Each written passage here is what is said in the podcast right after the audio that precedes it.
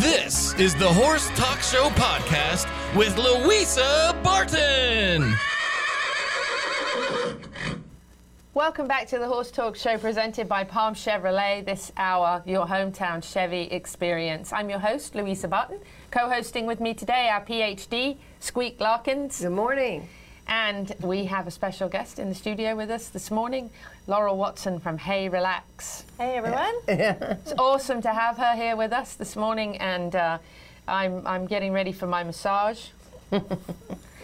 You Laurel, tell us a little bit about you. What's your background? So my background is um, I started out as an eventing rider. Um, I wasn't as brave as Clayton. As Clayton. Who is? Uh, so then I went to hunter jumpers, and, and now I do mostly dressage, um, adult amateur stuff, and um, had a horse that was injured.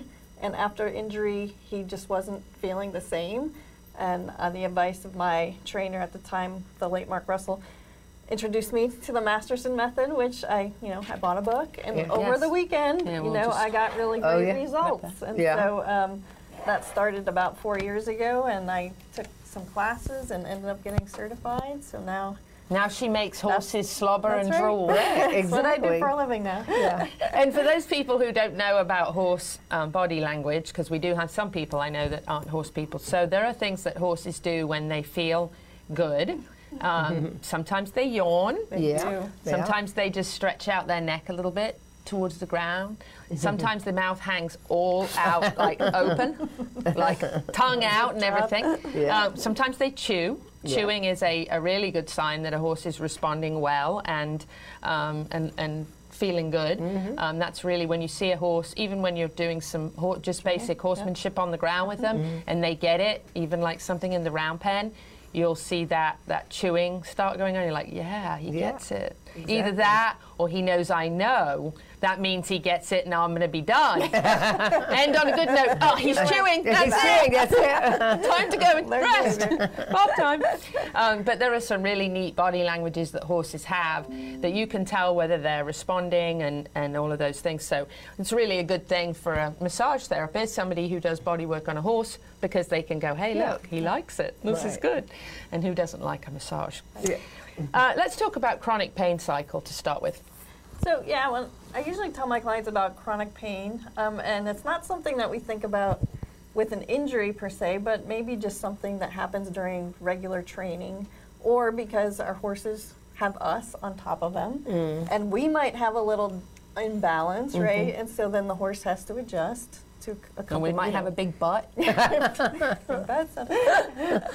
um, and so they adjust their body. Um, they get a little bit of um, pain with that. You know, maybe, you know, we're not talking about complete injuries or anything. Right. Like just, you know, I, I'm just regulate some pain. Yeah, right. exactly. Right. And so then they're going to start to compensate for that. Um, the muscle's going to get tense. The blood flow's going to stop. You know, be constricted. And then it's just going to go in a big cycle. So mm-hmm. they're going to compensate even a little bit more next time, and more and more. And so what, what I try to do is help the horses is alleviate that tension so that I can stop that pain cycle. Like that. Yeah. That's awesome. Uh, let's go back to the Masterson Method. Um, can you tell us a little bit about how this works?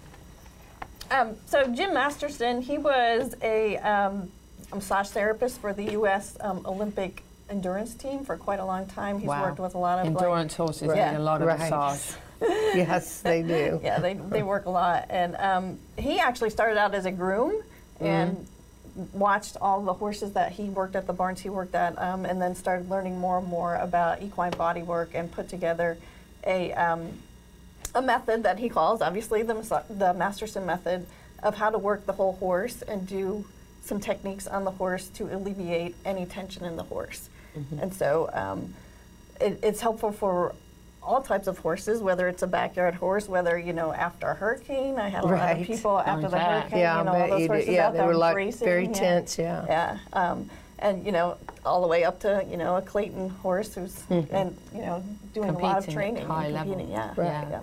Yeah, I would think eventing horses and endurance horses oh, would absolutely. be absolutely mm-hmm. yeah. candidates yeah. for, for that. Yep. Now, how long does it take to generally to do a massage? And when you do a massage on a horse for the first time, do you take a little bit longer than you might if you were, you know, regularly seeing them? Yeah, so um, typically it, it, it takes me like one and a half to two hours, depending on the horse. Um, we like to, you know, go at horse time and not kind yeah. of rush through it right, and, right. and listen to what they're saying. So he accepts it well, yeah. Exactly. So, um, and so I try to get through all the techniques so I can get an idea of where he's being restricted, where his range of motion right. is a little bit less or more on each side, that kind of thing. So, and then once I've been through and worked on horse a couple yeah. times, like you, you know what they're going yeah. through unless they've had like a, a you know a saddle change right, or, or change major injury right, of some yeah. kind. Yeah. Now, is that something that you ask a client about? Tack. I mean, if you notice a horse seems to be maybe a little bit sore, um, you know, under the under a certain point of the saddle, like you know maybe it's under the cantle. If it's English saddle, maybe it's under the pommel. Or maybe it's up, you know, even further up the withers. Is it in the shoulder? You know, do you ask about tack? Because something could be pinching. Oh, absolutely, yeah. So when, when I find stuff, you know, I let the, ho the horse owner obviously know what mm-hmm. I found, um, where the restrictions are, where they're, they don't have as much range of motion. Um, and then we just discuss what's been going what on options? With the horse, yeah. right? You know, have you changed your saddle?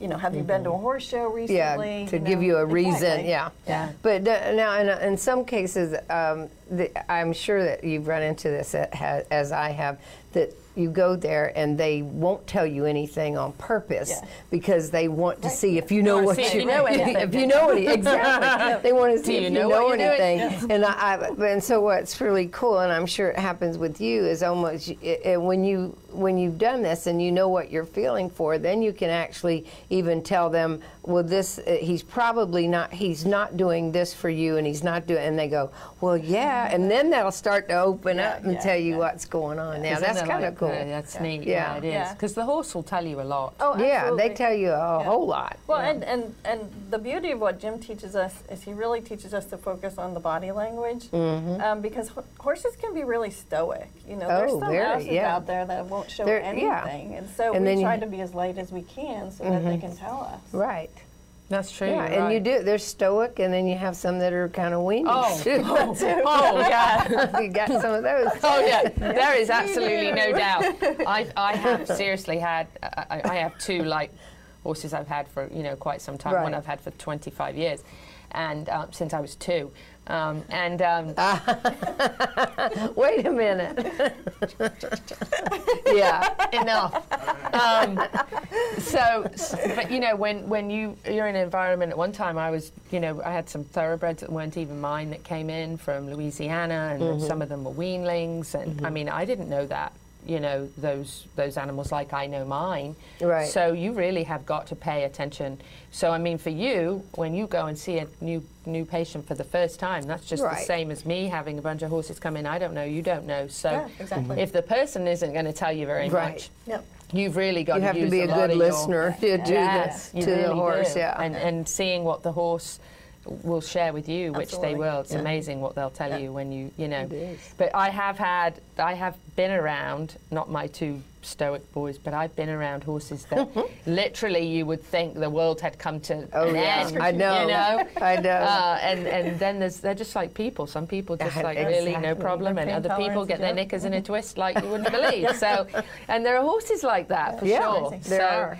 So it really must be really hard. I always said I think it'd be much more difficult to be a veterinarian than a doctor, because a doctor says, where do you hurt? Yes. Yeah. And you go, okay, right here. Yeah. You know? But with a with a horse, you've just got to have so much, same yeah. with a dog, you've yeah. got to know so much more yeah. about reading right. the body. Reading you do the body about reading the, yes, so it is you super do. Important. Yeah. yeah. But I think it's really cool that they do things that we know are a sign they like it, yeah. you know. Right. I mean, I mean, I love to see my thirty-two-year-old slobber and chew yeah. and drool and all that yeah. good stuff. Let's talk about the bladder meridian technique. Can you explain that? Okay. Yeah, so this is one of the techniques that, um, you know, Jim teaches first, and we just teach everybody, and everybody can do it. And um, I don't know if I have a picture here real quick. We'll just take a picture of this horse right here.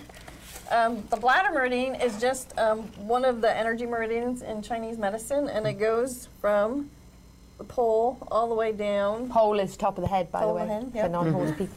All the way down to the hoof. Mm-hmm. And so Um, an easy thing to start with, if you want to start with Masterson Method, is just take um, your finger, and it's not a lot of pressure. Like, I'm going to start like that. It's just barely touching mm-hmm. your skin. And I'm just going to go, and I'm going to look at the horse's eye, and if the horse blinks, I'm just going to hold my my finger there, or, or I can cup my hand and hold it there. Yeah. Yeah. And just wait for them to show, like, a lick and a chew, or, uh-huh. you know, sometimes they'll yawn right, right away, but exactly. sometimes they don't. Sometimes they'll just visit, fidget, or, you know, switch their, their mm-hmm. weight in their hips, that kind of thing. And you do that on both sides, and, you you know, when they show some sign of release, you just keep moving down and do it all the way, mm. and then go to the next side. You know, maybe take ten, fifteen minutes before your ride or after your ride is a great time oh, to yeah. do it. How, that's yeah. a great idea. That's awesome. And it's very simple to do. Everybody yeah. can do it. It's not oh, like you have to spend yeah. a ton of time learning how to do it. So. Now, is there a fairly big area that that falls within, or do you have to know exactly you what that line is? You don't have to know is? Where those points are. We're not really actually touching the acupoints, but um, you're going along that meridian, like yeah. you said, that yeah. whole line. Yeah, that's yeah. cool. Just just tracing that line. Yeah. yeah. yeah. And it doesn't even matter. You can go anywhere on your horse, really. You know, any you can just kind of mm-hmm. figure out where your horse likes it. You know, mm-hmm. some of them like it on their butt, you know, on their glutes. Some like it on their pecs. Mm-hmm. You know, it just depends on what type of riding you're doing, whatever it is.